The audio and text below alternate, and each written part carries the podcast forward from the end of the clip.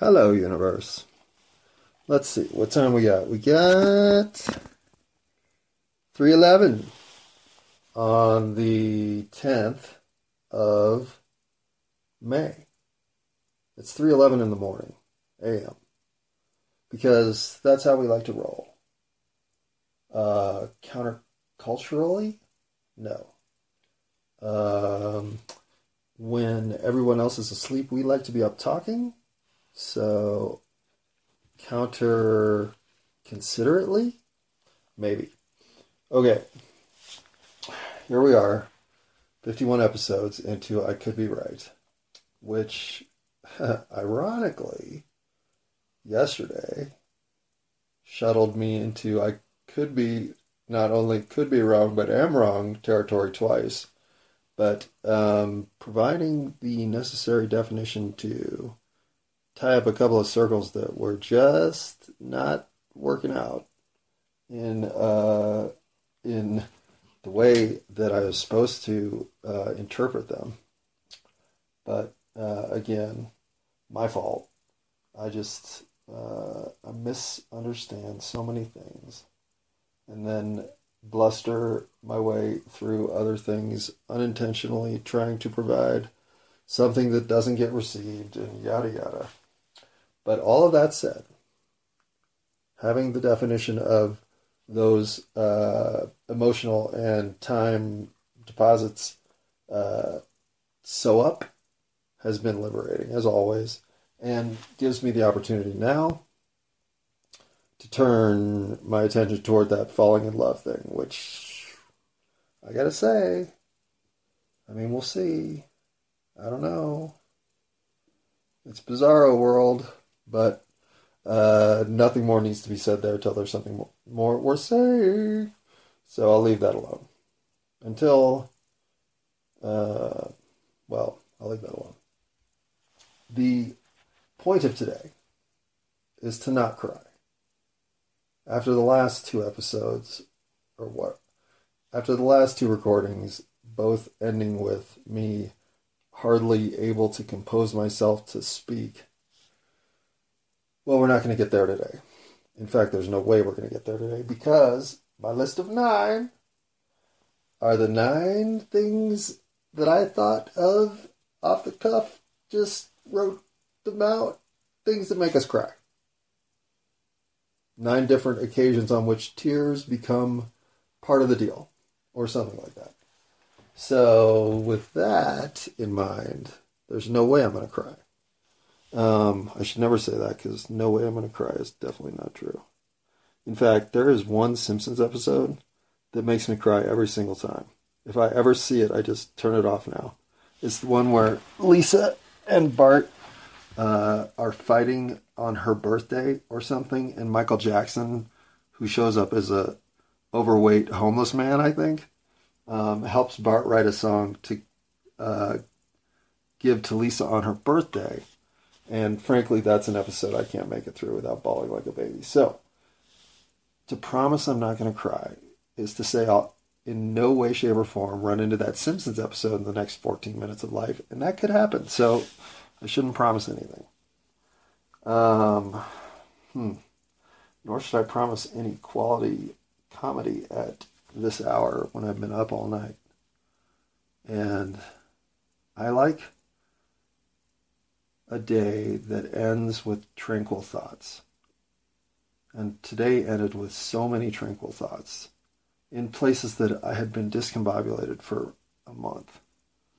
And that's good.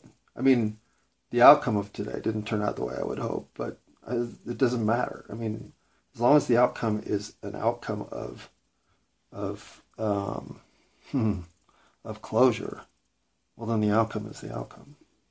And uh, admittedly, I am an overwhelming beast of uh, of too much activity.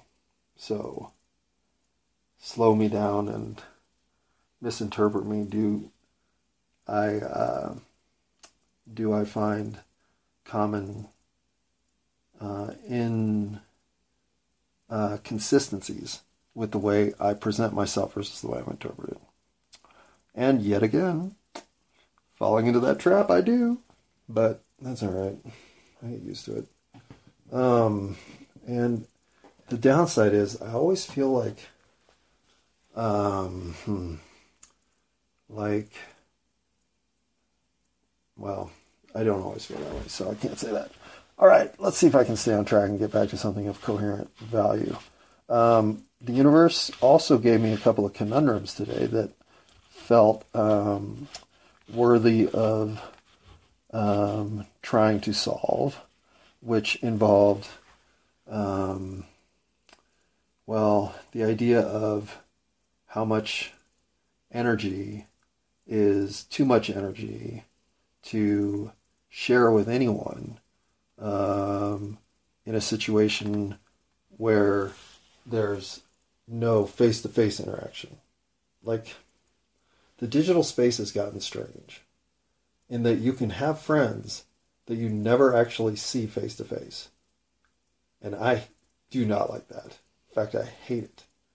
And so to find something in the 3D reality to do commonly to maintain friendship to me has always been a minimum. And no, I'm not on Facebook. No, I don't think TikTok is on any of my phones, nor will it ever be. And yeah, I get that if I don't have an Instagram account, what kind of life am I leading? Well, I'm leading one without an Instagram account, without a Facebook account, without any of it. I mean, this is it. I'm communicating right here. This is my communication to the world. The world wants more communication from me. I can't imagine why. So here it is. So Facebook, Twitter, any of it. I just don't have, to, I don't have the desire for it or the time or the energy or any of it. So the idea that there are people living in digital relationships to me, it's not surprising. It's just not something that's appealing, nor something that, because of my life, uh, that I would ever be immersed in. So to think through the missteps and misunderstandings that digital media create, again, face to face interactions is the only interaction whereby I enjoy getting to know and becoming friends and acquaintances and more whatever with people. The digital space means nothing but pomp and circumstance. So, that's part of the reason that I don't edit any of this. This is part of the reason that I just blurt out whatever I'm thinking because in this recording, I'm free to be as huh, as exposed as I need to be for reasons that do not include getting liked on Facebook or being shared on Twitter. It doesn't have relevancy to me that there is an interpersonal judgment mechanism in play on something that hasn't been interpersonal on which to be judged. There's just no capacity on Facebook to be personal. The dialogue that exists like this, well, I mean, I'm not saying you can't integrate audio recordings and such on Facebook, yada yada, whatever. All of what I'm trying to achieve here, Facebook is a framework that destroys. So I don't feel there's any congruity with my life that social media supports. Rather, it's a distraction and a channeling of energy into positions of verticals I don't even want to play in. So, getting rid of the impulse to be liked on social media never had to happen for me because I never had the impulse to be liked on social media. But having watched an entire generation grow up with the the context that it is to be public in the social media sphere, fuck man, I don't know how you get away from it. I don't I don't know how you even have a life that's not dedicated to it. It's the scene on which things are now judged, or at least um, what presided through. I don't even have the words to digested. our our culture is defined. It's it it has so much texture of everyday life that to not participate as a 21st century entity is beyond the pale. It's not even it's it's unknowable. There's no such thing. The internet changed everything. And in some ways, it changed it forever toward the individual and the digital forever marrying to become an isolated system of not good enough. Well, having plenty of not good enough in my life. Wow, was that a long diatribe about downtrodden, effective social media? No, I just face to face.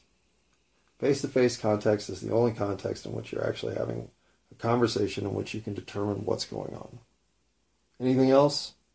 The medium itself affects both the context in which the discussion can be uh, can be held and the uh, interpretation and vibe of the conversation, both sent and received by both by participants.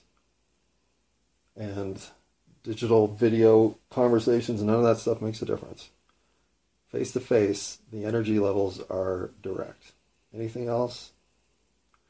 The energy levels are interpreted and reinterpreted, sent through an electronic line, and then somehow presented as the real me. Well, the real me has cotton mouth. So why don't I go get something to drink? I'll be right back. Unpause. Well, I mean, yeah, whatever. That's a little generous, given that I. Uh, what time is it? Four twenty-three. Forty-three. Here on five ten two three.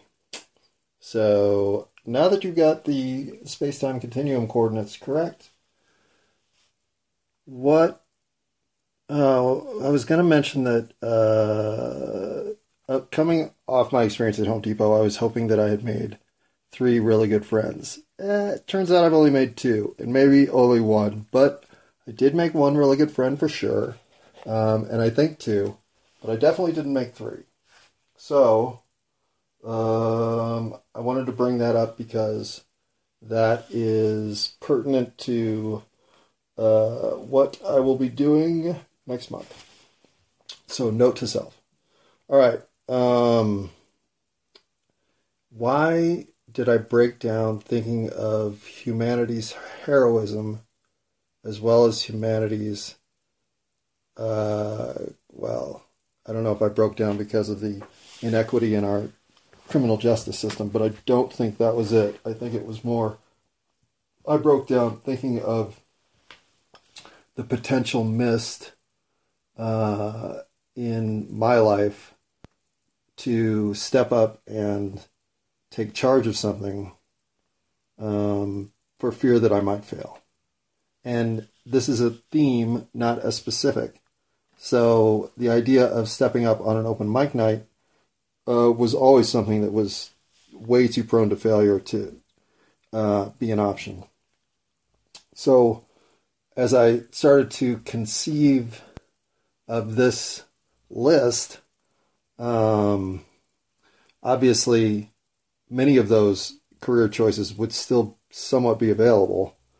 And the top one was obviously still available. And so as I got to processing the final two selections, well, I did think a little bit about how much potential has been just given away to the fear of the ridicule of others or the the uh, negative reaction of the community at large. I don't even know. It's just a point of hamstringing you into not trying something different and continually doing the thing that you're most comfortable with. So, having found that I'm not comfortable doing anything anymore, well, I'm going to try to see if I can't make people laugh from on stage. And the worst of this is I'm at my funniest in conversation when I can react to other people's actions. So the constructed comedy joke has always been something I've been reluctant to try and master or even attempt. Um, because let's say that you are using I never get the trash out on time as your punchline. Well, there are three or four different ways to get to that. Um, and so to me, it was always a matter of what's really funny is what's funny and clever in real time, not what's funny and clever in construct or in theme or pun or whatever other comedic element might be in play.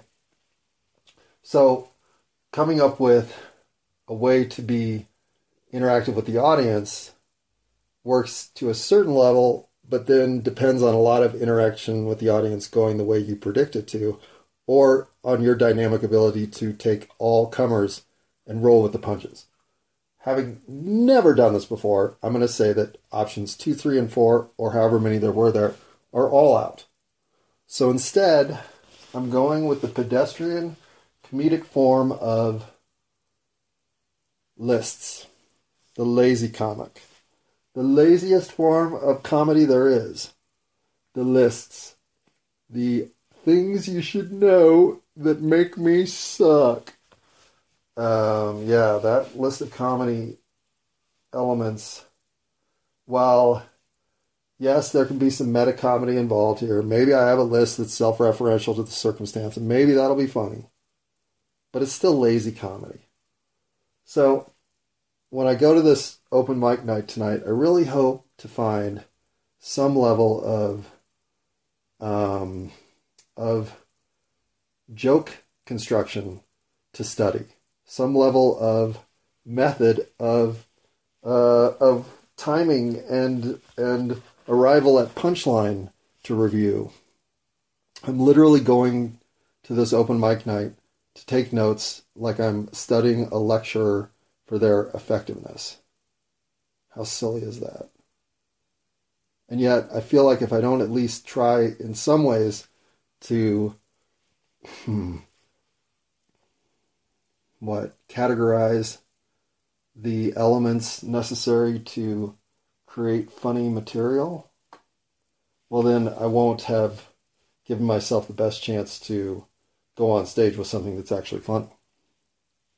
A plus B oftentimes equals AB. Um, and yet, the reason I won't look any of this shit up online is because I don't want to be sitting there in some queue of the same advice slash um, interpretation that everybody else has. Like, just go figure it out on your own, right? It's not that hard. This is comedy. This isn't rocket science. So, that's my plan. And since I don't really have anyone to take with me, which would be annoying anyway, nobody would want to go do this. Um, I'll be ferreting uh, this little enterprise on my own.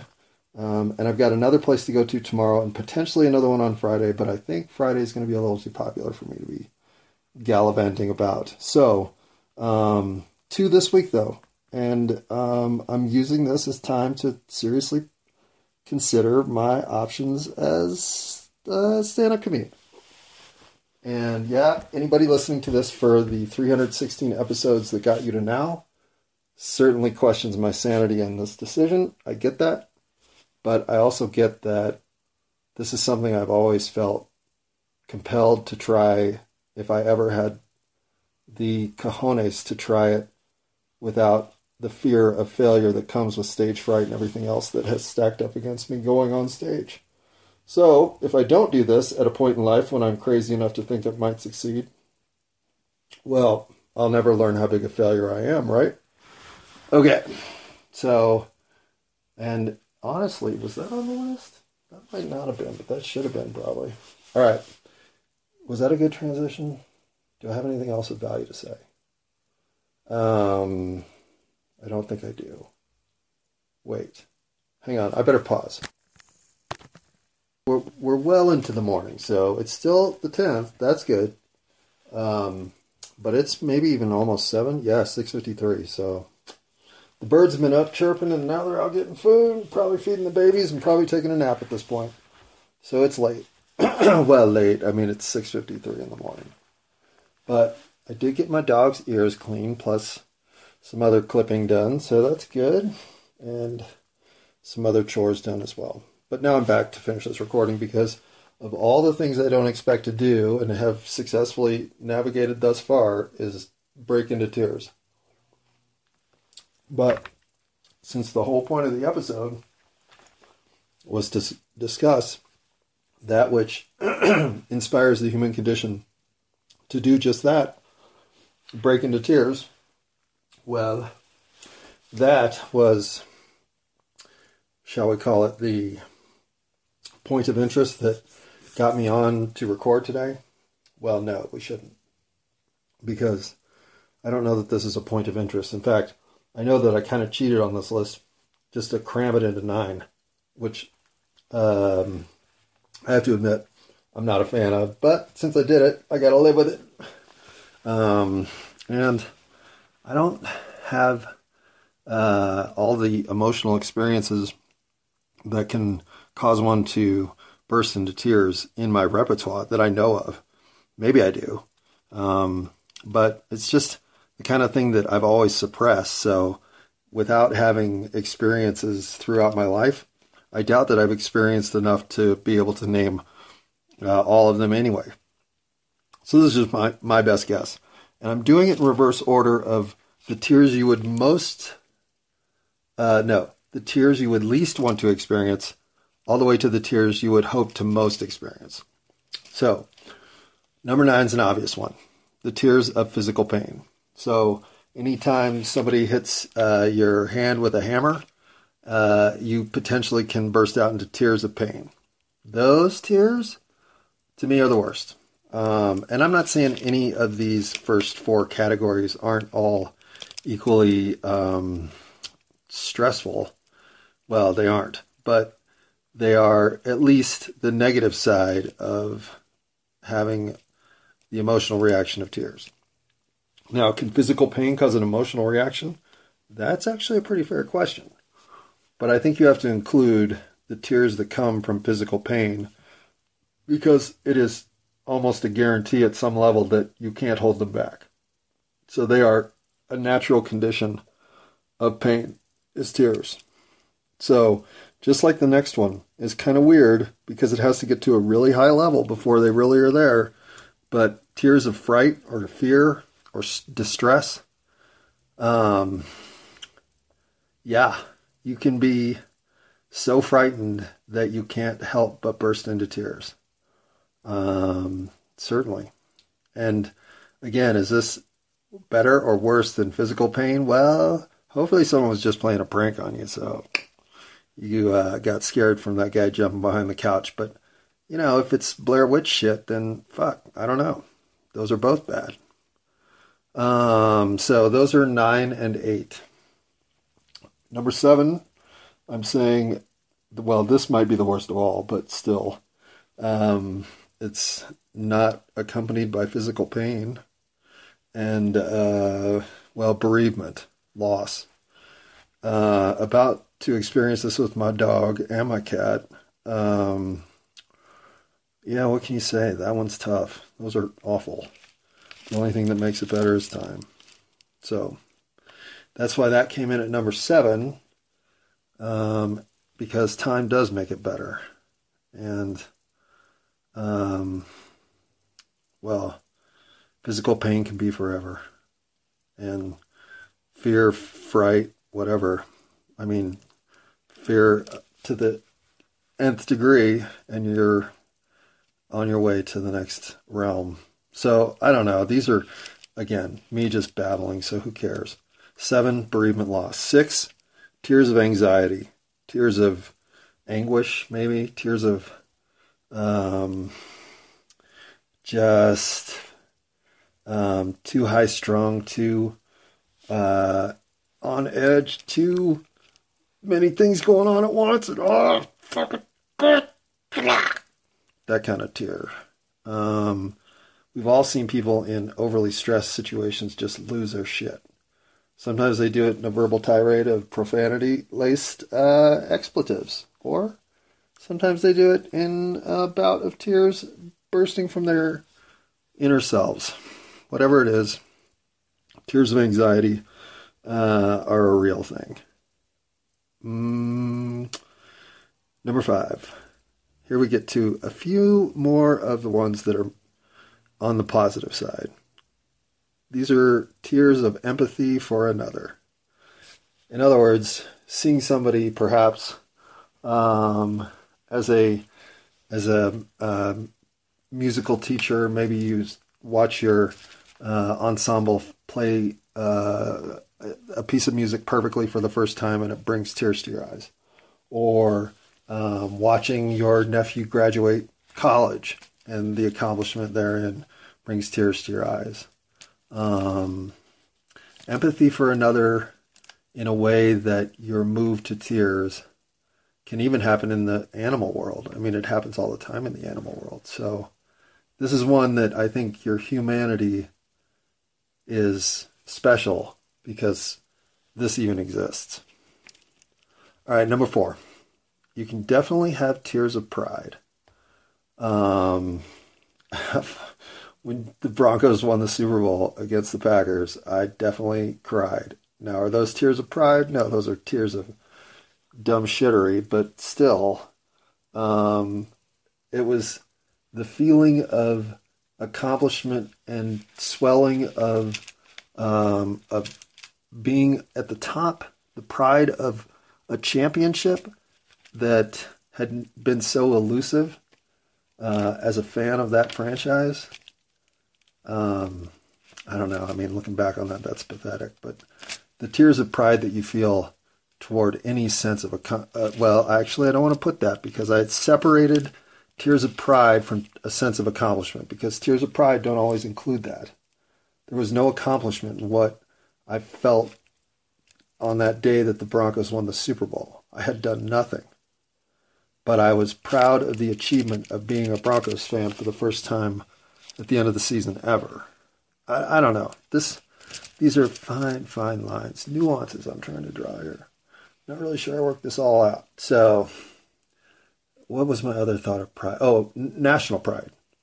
Um, even uh, school or or whatever, uh, college pride, university pride.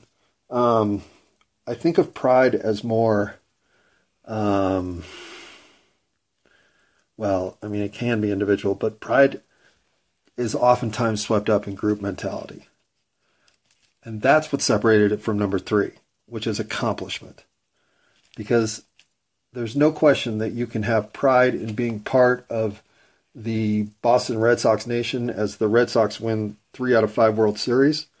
There's a lot of pride in having taken that ride with them and watched them excel at that level, but you didn't accomplish anything. However, if you are any of the players on the team who made the same journey, well, then you did accomplish something. And the idea that there is pride shared between both uh, groups doesn't mean that both groups have equal uh, stake in the feeling of uh, accomplishment uh, gained, right? This is obvious stuff. But when you accomplish something that brings you to tears of um, of having gotten it done, crossing a marathon line, um, shooting under par in golf, um, uh, uh, jogging a mile uh, for the first time.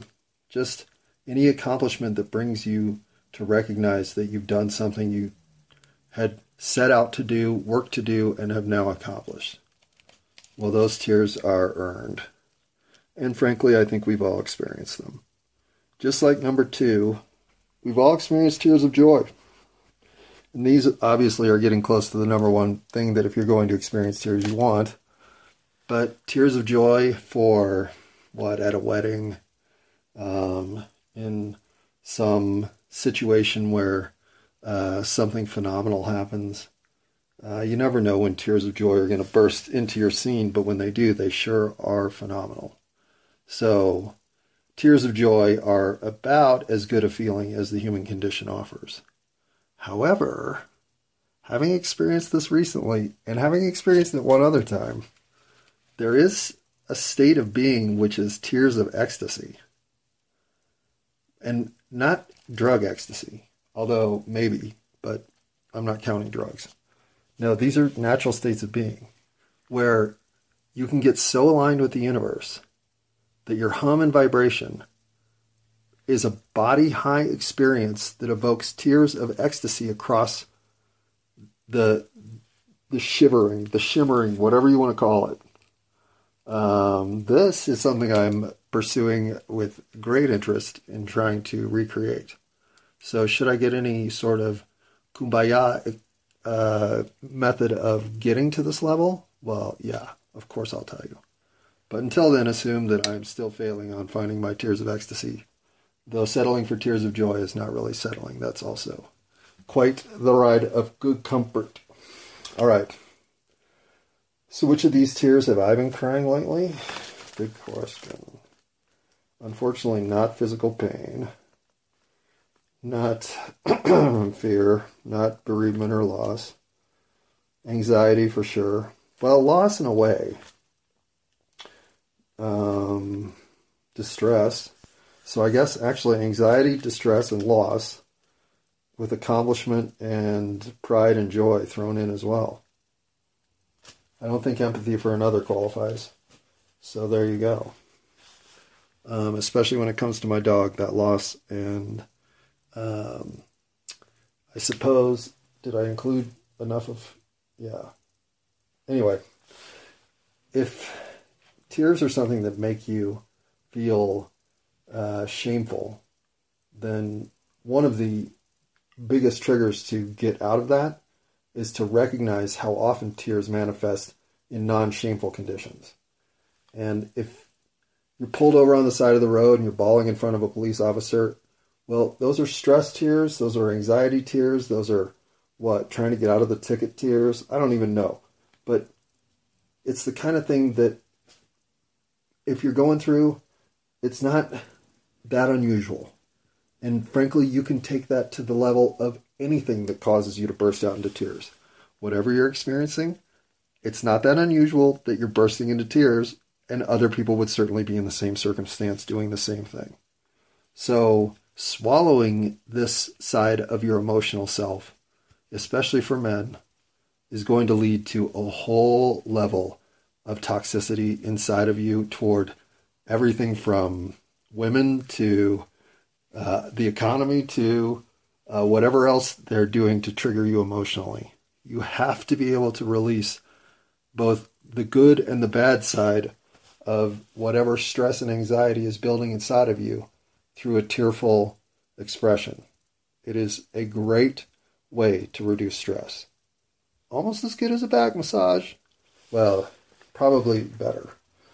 And uh, certainly nature's uh, way of addressing our most stressful moments, as well as our most uh, our most emphatic moments, whatever else comes along this human ride that feels so great that makes us want to say, no, no, I'll stay, I'll stay, even though it's yeah, it's hard, it's been shitty, and fuck it, seems to be getting worse, but I'm gonna stay, I'm gonna stay. The back massages, yeah, they're great. I mean, they're not as good as the as the tears of ecstasy. All right, where am I going with any of this? Oh, God. well, at least I know what my worst recording is.